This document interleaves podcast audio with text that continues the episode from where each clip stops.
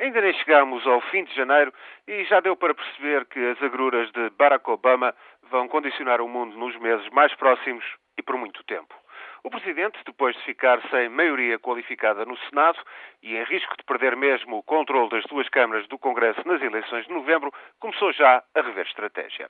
Muitas das reformas prometidas estão em risco, a começar pelo setor da saúde, e a administração opta agora por iniciativas na frente económica que possam apresentar resultados mais imediatos.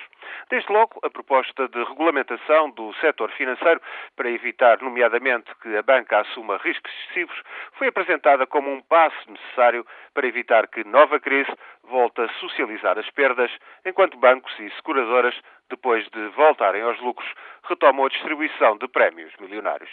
Mesmo que aqui a tónica caia numa veia populista, isso, no entanto, de pouco valerá a Obama se não conseguir reduzir o emprego que atinge presentemente 10% dos norte-americanos.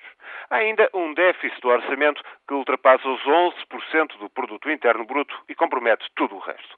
Pior, para recuperar as boas graças do eleitorado, a reforma do setor da energia terá de ser sacrificada.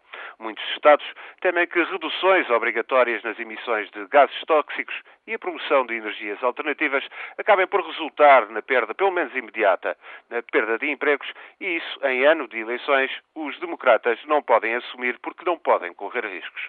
Por isso, os Estados Unidos não vão conseguir, nos tempos mais próximos, negociar nada que se veja em matéria de combate às alterações climáticas com a China, a Índia ou o Brasil, porque Washington não conseguirá vir a dar o exemplo.